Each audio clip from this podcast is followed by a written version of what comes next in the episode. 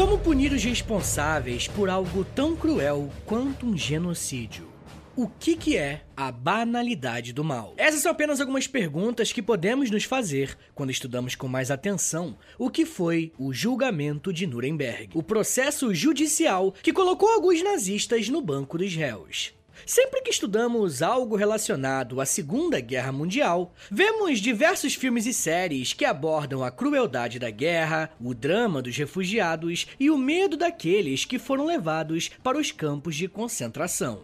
Ao mesmo tempo que nós temos uma quantidade enorme de materiais sobre o que aconteceu em 39 a 45, muitas vezes é bem difícil compreender o que aconteceu depois da Segunda Guerra como que o mundo se reorganizou, como que os judeus retomaram as suas vidas e, por fim, o que, que aconteceu com os nazistas. Estudar o que foram esses tribunais militares é uma oportunidade de entender como que as relações políticas e o próprio direito foram completamente transformados a partir de 1945. E como vocês podem imaginar, esse é um tema bem delicado, e por isso eu tô me baseando em fontes e em autores confiáveis. Todas as referências que eu usei para esse episódio estão na descrição. Bem, quando a Segunda Guerra Mundial começou, a Alemanha nazista, sem dúvidas, era uma das grandes potências militares do mundo. Era extremamente difícil frear aqueles ataques relâmpagos que pegavam exércitos inimigos de surpresa. Por mais que o nazismo fique muito vinculado à figura de Adolf Hitler, era praticamente impossível que todas as decisões passassem diretamente por ele. E por esse motivo, é de se esperar que ele delegasse funções para outros oficiais de confiança. Só que, quando as coisas começaram a desandar e o exército alemão percebeu que não conseguiria vencer a guerra, alguns membros da cúpula nazista tomaram uma decisão sem volta tirar a própria vida. Nos momentos finais da guerra, Hitler se refugiou no bunker do Führer, localizado em Berlim. E foi nesse bunker que, no dia 30 de abril de 1945, Adolf Hitler cometeu suicídio. Mas antes de realizar essa ação, o líder nazista escreveu um testamento apontando quais deveriam ser os seus sucessores. Karl Donitz foi escolhido para ser o novo presidente do Reich, enquanto Joseph Goebbels se tornou o chanceler do Reich. Mas Goebbels trabalhou apenas um dia como chanceler, porque no dia 1 de maio de 1945, ele também tirou a própria vida ao lado de sua esposa. Mas esse é um papo que eu pretendo explicar melhor no episódio que eu tô pensando em fazer sobre ele. Se vocês quiserem esse episódio, deixa um comentário no último post do Instagram do arroba História em Meia Hora, que aí eu vou saber que vocês querem e também vai gerar engajamento lá no Instagram pra mim. Bem, gente, mas de qualquer forma, com a morte de Hitler, a guerra estava praticamente acabada. Mas a morte de líderes do partido nazista não impediu que o exército aliado continuasse avançando sobre Berlim. Primeiro, os soviéticos, que estavam a poucos quilômetros do bunker em que o Hitler tirou a própria vida. Momentos depois, foi a vez dos estadunidenses chegarem para ocupar Berlim. No momento em que a capital do Reich foi sitiada e diversos líderes e militares nazistas foram capturados, veio a seguinte pergunta: o que fazer com essa galera? Entre os vencedores da guerra, não se sabia ao certo qual era a melhor alternativa. Existia a posição de que todos os nazistas presos deveriam ser mortos sem qualquer julgamento, e uma outra linha defendia que as pessoas deveriam passar por um julgamento para que esse processo servisse de exemplo para o mundo. Certo, mas por que levar essas pessoas para um tribunal seria algo positivo? Olha, gente, eu não sou advogado, não estudei direito, mas um dos itens mais importantes de qualquer tribunal de acusação é a reunião de provas. Levar os nazistas para um julgamento seria uma ótima oportunidade de reunir o maior número de possível evidências das ações terríveis praticadas pelos nazistas, principalmente em relação ao povo judeu. Se liga só no que o historiador Robert Gellatley vai falar sobre a documentação levantada sobre o julgamento dos nazistas. Abre aspas. A corte reuniu-se em 403 sessões abertas, ouviu um total de 166 testemunhas e examinou literalmente milhares de declarações juramentadas e centenas de milhares de documentos. Apesar do espetáculo do julgamento, foi por meio dele que grande parte das pessoas descobriu e se convenceu das atrocidades cometidas pelos nazistas. Fecha aspas. Esse relato é muito importante, porque nos lembra que quem viveu na década de 40 não tinha conhecimento de muitas atrocidades cometidas pelos nazistas. E aqui eu tô me referindo, claro, à população civil, tanto alemã quanto a de outras partes do mundo. Existe uma foto bem famosa mostrando um destacamento de soldados dos Estados Unidos levando alemães para dentro de um campo de concentração nazista. E a foto é chocante, porque mostra que essas pessoas não sabiam o que acontecia ali. Por conta dessa justificativa, países como Estados Unidos, Reino Unido, União Soviética e a República Provisória da França se uniram para estabelecer a criação de um tribunal militar internacional, algo praticamente inédito até então.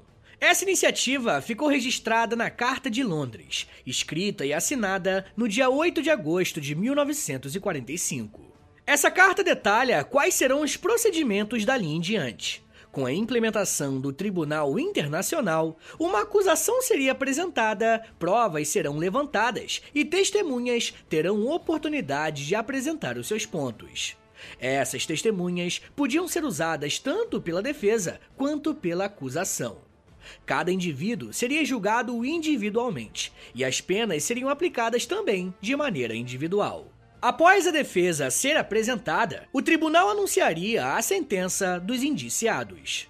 Basicamente, essas eram as propostas da Carta de Londres. E poucos meses dali em diante, membros da cúpula do Partido Nazista seriam colocados frente a frente com as provas de seus crimes e então seriam julgados. Tudo que envolvia esse julgamento tinha como objetivo servir de exemplo para as próximas gerações, e tudo foi muito bem pensado para cumprir essa missão. Até mesmo a escolha do lugar de onde os julgamentos seriam realizados. Quando estudamos história, aprendemos que uma das coisas mais importantes dessa área do conhecimento é aquilo que chamamos de memória. Em poucas palavras, podemos dizer que a memória histórica não se refere tanto a como determinado evento de fato ocorreu, e sim de como que esse passado é lembrado. Nesse sentido, toda a memória é construída, seja de forma espontânea ou planejada. Um bom exemplo disso são as estátuas espalhadas pelas cidades de determinadas figuras históricas. Quase sempre, esses monumentos são feitos em postura heróica e de combate. Com isso, a memória construída ali é de alguém que lutou bravamente por algo e merece entrar para a história como um herói. Mas se formos analisar a história desse personagem, é bem possível que a gente descubra que as coisas não aconteceram bem assim. Bom, eu tô explicando o que é uma memória histórica e como que ela atua, porque o Partido Nazista tentou construir uma série de memórias históricas sobre si mesmo e sobre o povo ariano. E por isso que o local de escolha onde o Tribunal Militar Internacional aconteceria tem tudo a ver com o que a gente está falando. A cidade de Nuremberg, na Alemanha, foi escolhida para ser a sede dos julgamentos por algumas razões históricas, que têm relação com a própria formação do Partido Nazista. Durante o processo de ascensão do nazismo, uma série de comícios foram feitos para movimentar a sociedade civil. Ao mesmo tempo que materiais eram gerados para a produção de documentários que supervalorizavam os ideais nazistas. Talvez você já tenha visto um desses comícios naquele famoso documentário chamado Triunfo da Vontade, feito em 1935. Nesses comícios, multidões acompanhavam os desfiles nazistas e ouviam os discursos de Hitler atentamente. E sabe qual é a cidade que boa parte desses comícios eram feitos? Pois é, na cidade de Nuremberg. Um outro fator que contribuiu para a escolha do lugar tinha a ver com a formação de jovens soldados. O partido nazista tinha um destacamento chamado Juventude Hitlerista.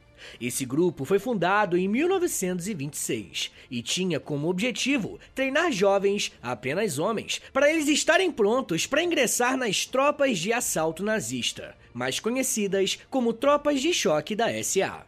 A cidade de Nuremberg também era palco de treinamento para esses jovens. E como vocês podem notar, essa cidade tinha uma identificação muito forte com o nazismo, tanto em relação à questão carismática e de proximidade com as massas, quanto por uma questão militar.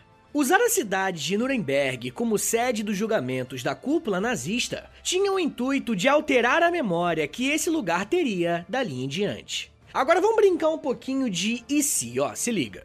Supondo que os julgamentos fossem feitos em outro lugar, não é difícil imaginar que Nuremberg poderia se tornar um polo de resistência histórica da imagem do nazismo. Afinal, aquele lugar foi muito importante para o crescimento dessa ideologia. Porém, como os julgamentos foram feitos ali, o que ficou gravado na memória coletiva sobre Nuremberg é que essa cidade foi sede de um dos processos criminais mais importantes e midiáticos de toda a história. E pouco se fala sobre os comícios e treinamentos de adolescentes para irem para a Segunda Guerra Mundial. É dessa forma que a memória histórica é construída ou ressignificada. Mas para além de todas essas questões simbólicas, também existia um motivo prático para Nuremberg ser a sede dos julgamentos. A Segunda Guerra Mundial destruiu boa parte da Europa, e com isso, diversos prédios públicos também acabaram sendo bombardeados. Mas por algum motivo, o Palácio da Justiça de Nuremberg se manteve intacto durante toda a guerra. Por isso, além de ser um dos tribunais que se manteve de pé, o Palácio da Justiça ainda contava com uma prisão anexa, que permitia o confinamento dos réus enquanto os julgamentos ocorriam. Os julgamentos começaram no dia 20 de novembro de 1945. E como vocês podem ver, tudo isso aconteceu no mesmo ano em que a guerra acabou. E essa celeridade tinha como objetivo evitar que as penas não fossem cumpridas ou que mais pessoas conseguissem escapar da justiça. Eu ainda vou citar um caso específico, mas acabou sendo muito comum que oficiais nazistas fugissem da Europa e fossem para países alinhados aos seus princípios. Aqui na América do Sul, a Argentina foi um dos destinos favoritos desses nazistas. No lado dos organizadores desse processo, existia a noção de que esses julgamentos deveriam ser feitos da maneira mais correta possível, para evitar qualquer tipo de revisão das decisões ou contestações futuras. Por isso, gente, os julgamentos de Nuremberg não foram analisados por apenas um juiz, muito pelo contrário. O formato do julgamento era uma espécie de mistura de todas as tradições jurídicas dos países que assinaram a Carta de Londres. Da mesma forma, cada um desses países forneceram dois juízes, um titular e outro suplente, para analisar os processos. Além, é claro, dos promotores, que eram responsáveis por apresentar as acusações. Em geral, os acusados iriam enfrentar três tipos de processos em que poderiam ser condenados. Primeiro, crimes de guerra, que poderia conter experimentos médicos em prisioneiros e a participação das mortes nos campos de concentração. Segundo, crimes contra a humanidade, que consistia em praticar ou contribuir para extermínio, deportação forçada, escravidão e genocídio. Terceiro, membro de organização criminosa. E esse tópico foi criado para tipificar membros de organizações nazistas como a SS e a Gestapo. Mas rapaziada, eu ainda quero falar mais sobre como que os julgamentos se desenrolaram e como que os acusados puderam apresentar as suas defesas, por mais esdrúxulas que pudessem parecer. Mas me dá um minutinho aí, tá, gente? Que daqui a pouco a gente volta e eu falo um pouco mais sobre punições, testes, justiça, fuga, enforcamento e maldade. Segura aí, que é um minutinho só.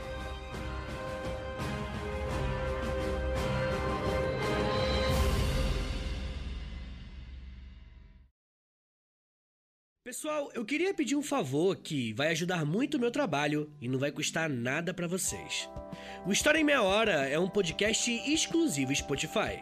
E para essa parceria continuar sendo frutífera, os números são importantes. Por isso eu queria te pedir para clicar em três coisinhas aí no seu Spotify. Primeiro, nas estrelinhas. Dá cinco estrelinhas aí pra gente na avaliação, por favor, porque a avaliação é o que mais ajuda o podcast a chegar em outras pessoas.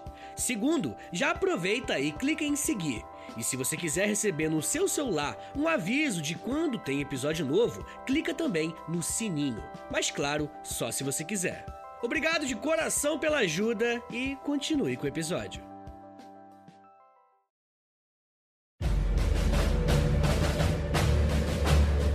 Abre aspas. Pela primeira vez, quatro grandes nações entram em acordo não somente sob o princípio da responsabilidade por crimes de guerra e outros delitos, mas também pelo princípio da responsabilidade individual por crimes cometidos contra a paz.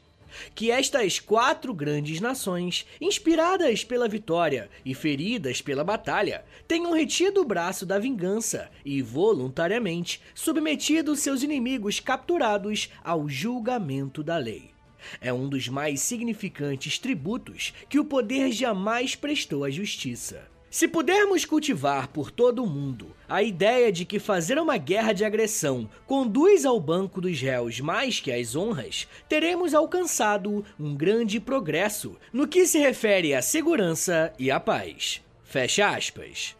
As palavras que você acabou de ouvir fazem parte do discurso de abertura do juiz e promotor-chefe Robert Howard Jackson, que foi indicado pelo governo estadunidense para representar o país em Nuremberg.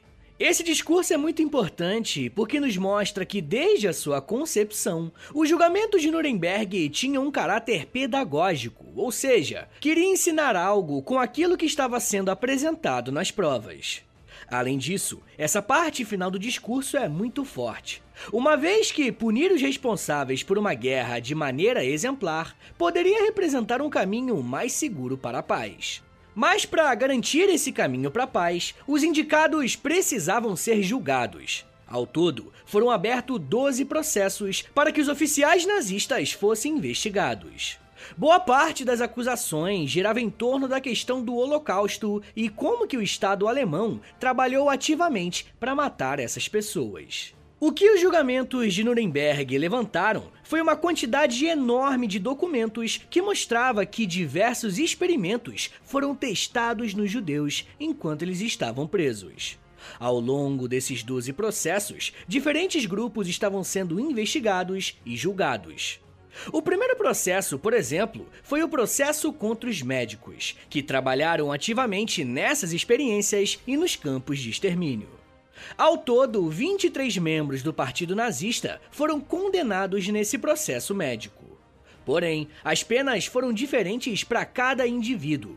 Alguns foram condenados à morte, como por exemplo Karl Brandt e Rudolf Brandt, mas outros oficiais foram condenados apenas à prisão perpétua ou até a 15 anos de prisão. A pena foi medida conforme a participação e o envolvimento de cada um.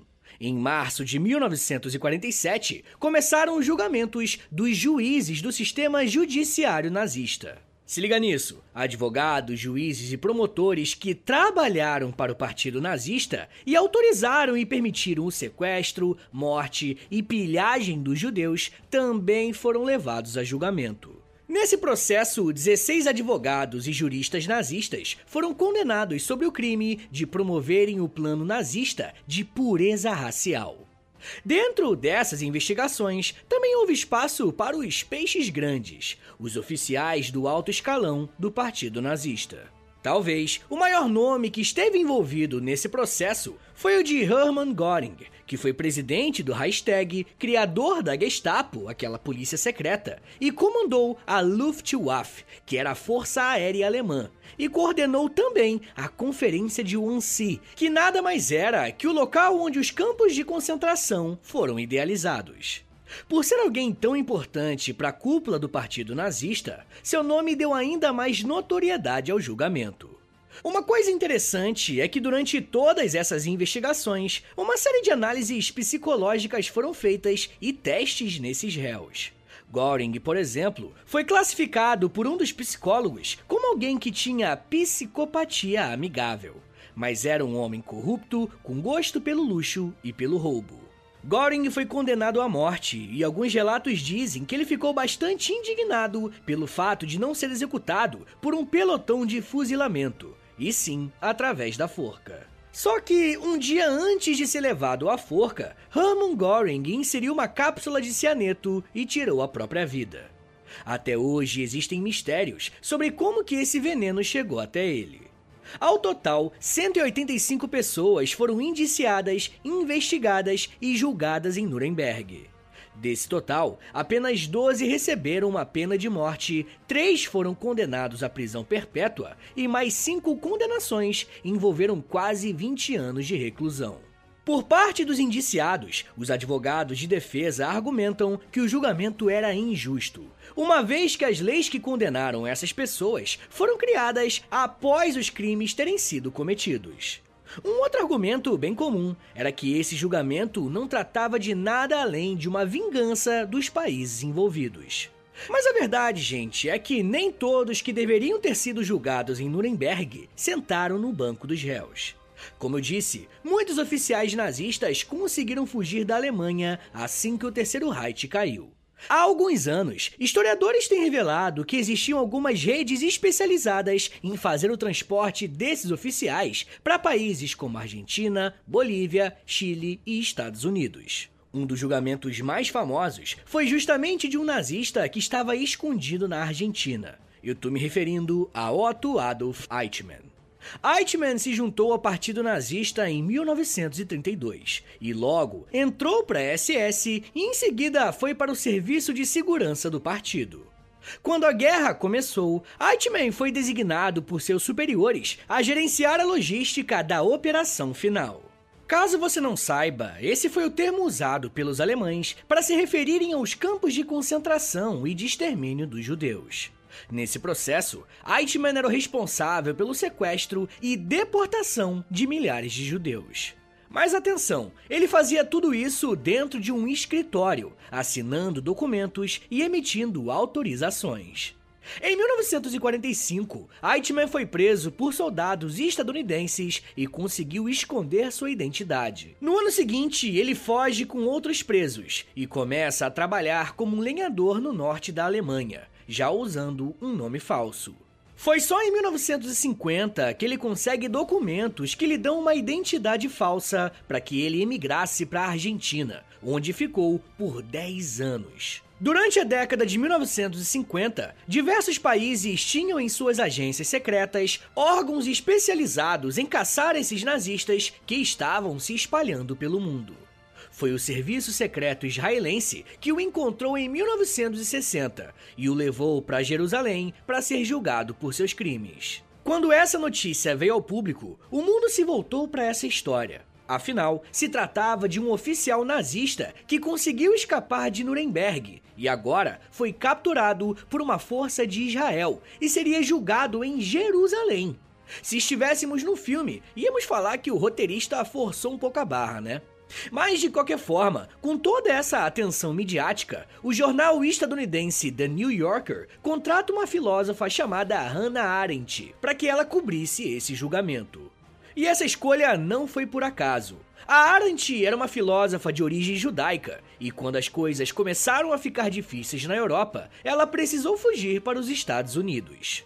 O que Hannah Arendt viu e relatou em Jerusalém foi chocante e revela muito sobre o que aconteceu alguns anos antes em Nuremberg. A expectativa para o julgamento de Eichmann era muito grande, afinal, se tratava de um dos nomes fundamentais para a existência do Holocausto. As expectativas eram tão altas que o bando dos réus, onde Eichmann daria os seus depoimentos, foi revestido com painéis à prova de balas, para evitar que alguém o matasse. Porém, quando o ex-oficial nazista chegou para o julgamento, parte da audiência que acompanhava o processo ficou em choque. Porque, se liga só, gente, quando você pensa em um nazista, qual imagem que vem à sua cabeça?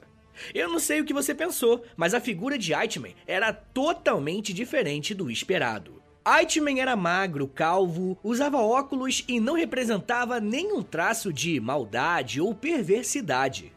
O julgamento foi transmitido pela TV e muitos pesquisadores e escritores contemporâneos confessaram que ficaram perplexos porque esperavam alguém fanático por Adolf Hitler.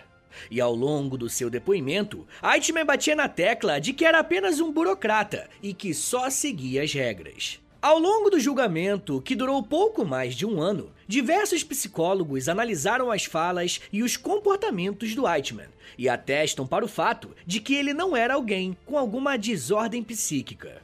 Como alguém normal é capaz de fazer algo tão cruel como organizar o Holocausto? E é aqui que entra o trabalho da Hannah Arendt. ao analisar todo o julgamento de Eichmann e desenvolver o conceito de banalidade do mal. Para Hannah Arendt, Eichmann e tantos outros era o tipo de pessoa que seguia as regras sem fazer qualquer tipo de reflexão sobre elas. Na verdade, o professor Daniel Gomes de Carvalho, do podcast História Pirata, até lembra que o Eichmann se orgulhava disso, de receber ordens, de ter alguém para mandar nele. Além disso, o Adolf Eichmann era alguém que queria subir na carreira a todo custo, independentemente das coisas que ele teria que fazer. Ele só cumpria ordens e queria o seu crescimento pessoal. Nesse sentido, a banalidade do mal, de acordo com a Hannah Arendt, era praticar as ações mais, mas de forma sem reflexão, apenas porque alguém mandou, ou apenas porque é o que a lei manda fazer. Não podemos esquecer que o nazismo não era uma exceção na Alemanha depois da década de 30. Na verdade, era o oposto. O nazismo era uma regra. Por isso, gente, ser como Eichmann era ser o normal para os padrões alemães da década de 30. Bom, mas essa é a teoria filosófica que a Hannah Arendt desenvolveu a partir daquilo que ela observou no julgamento. Juridicamente, as ações do ex-tenente-coronel foram confrontadas por mais de 100 testemunhas, 2 mil provas, em mais de 3.500 páginas protocoladas pelas forças de inteligência de Israel. Eichmann foi responsável pela logística da operação que matou mais de 6 milhões de judeus, e por isso foi considerado culpado e, em seguida, condenado à forca, onde foi morto no dia 31 de maio de 1962.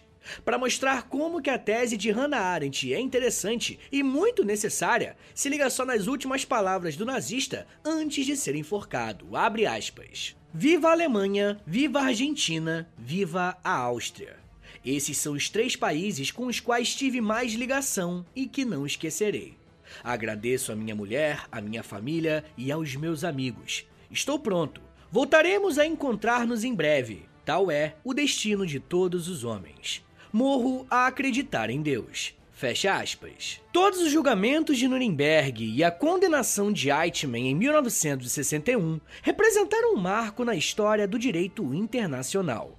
Diversos casos que envolviam questões delicadas, como a morte de grupos étnicos, crimes de Estado ou de guerra, se basearam nos julgamentos de Nuremberg para terem uma base jurídica sólida para o futuro. Nesse sentido, o que aconteceu em Nuremberg foi, de fato, um modelo para os julgamentos futuros, principalmente envolvendo questões de guerra, como por exemplo o que aconteceu em Ruanda e na dissolução da Iugoslávia. Olha só o que a historiadora Fernanda Linhares Pereira falou sobre isso, abre aspas. Nas decisões referidas, a legislação vigente em cada época não conseguiu garantir sozinha a punição aos crimes que violaram as garantias básicas inerentes a todo ser humano, sendo, portanto, necessário alterar e inovar no ordenamento jurídico. E os julgadores do Tribunal de Nuremberg foram os primeiros a perceberem a necessidade dessas mudanças. Fecha aspas. Com a criação daquele Tribunal Militar Internacional, a partir da Carta de Londres, o mundo entendeu que esse tipo de modelo jurídico deveria ser mantido e o Tribunal Penal Internacional foi criado, tendo como sede a cidade de Haia, nos Países Baixos. Atualmente, o Tribunal de Haia é o lugar onde as denúncias de violação dos direitos humanos são enviados para que as devidas análises sejam feitas. Como podemos perceber, o que aconteceu em Nuremberg é um marco jurídico, filosófico, né, no caso de Hannah Arendt, mas acima de tudo, também uma questão humanitária. Precisamos colocar em prática a punição a crimes que são tipificados em lei.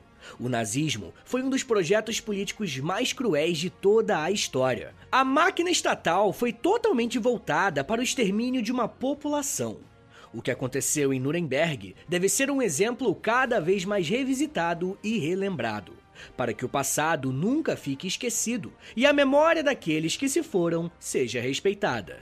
Tanto porque o conceito de banalidade do mal que foi desenvolvido não explicou apenas as atrocidades cometidas pelo nazismo, mas também muitas outras que já rodearam o mundo e ainda rodeiam nos dias atuais.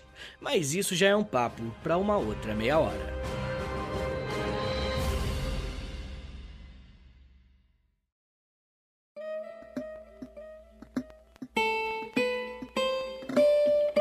Senhores, muito obrigado por terem vindo até aqui. Meu nome é Vitor Soares, eu sou professor de História e você acabou de ouvir o História em Meia Hora.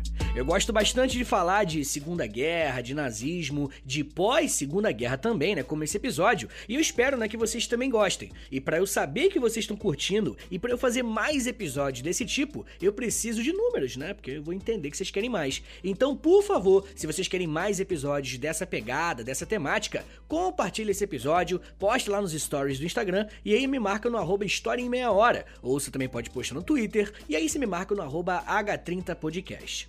Rapaziada, lembrando você que a melhor forma de você ajudar o História em Meia Hora a continuar de pé por muito tempo ainda é assinando o nosso Apoia-se, beleza? Não se esqueça, é apoia.se barra História em Meia Hora que você vai ter acesso a um montão de podcast exclusivo, tem quase 90 já por lá. Você tem acesso a Clube do Livro, tem acesso a conteúdo diário no Instagram, dá uma olhada nos planos lá que você vai entender melhor, beleza? Ah, e outra coisa, né? Muita gente me pediu para fazer um Pix, então anota aí, o meu Pix, qualquer valor tá mais do que bem-vindo. E é o meu contato também, é historiaemmeiahora@gmail.com, beleza?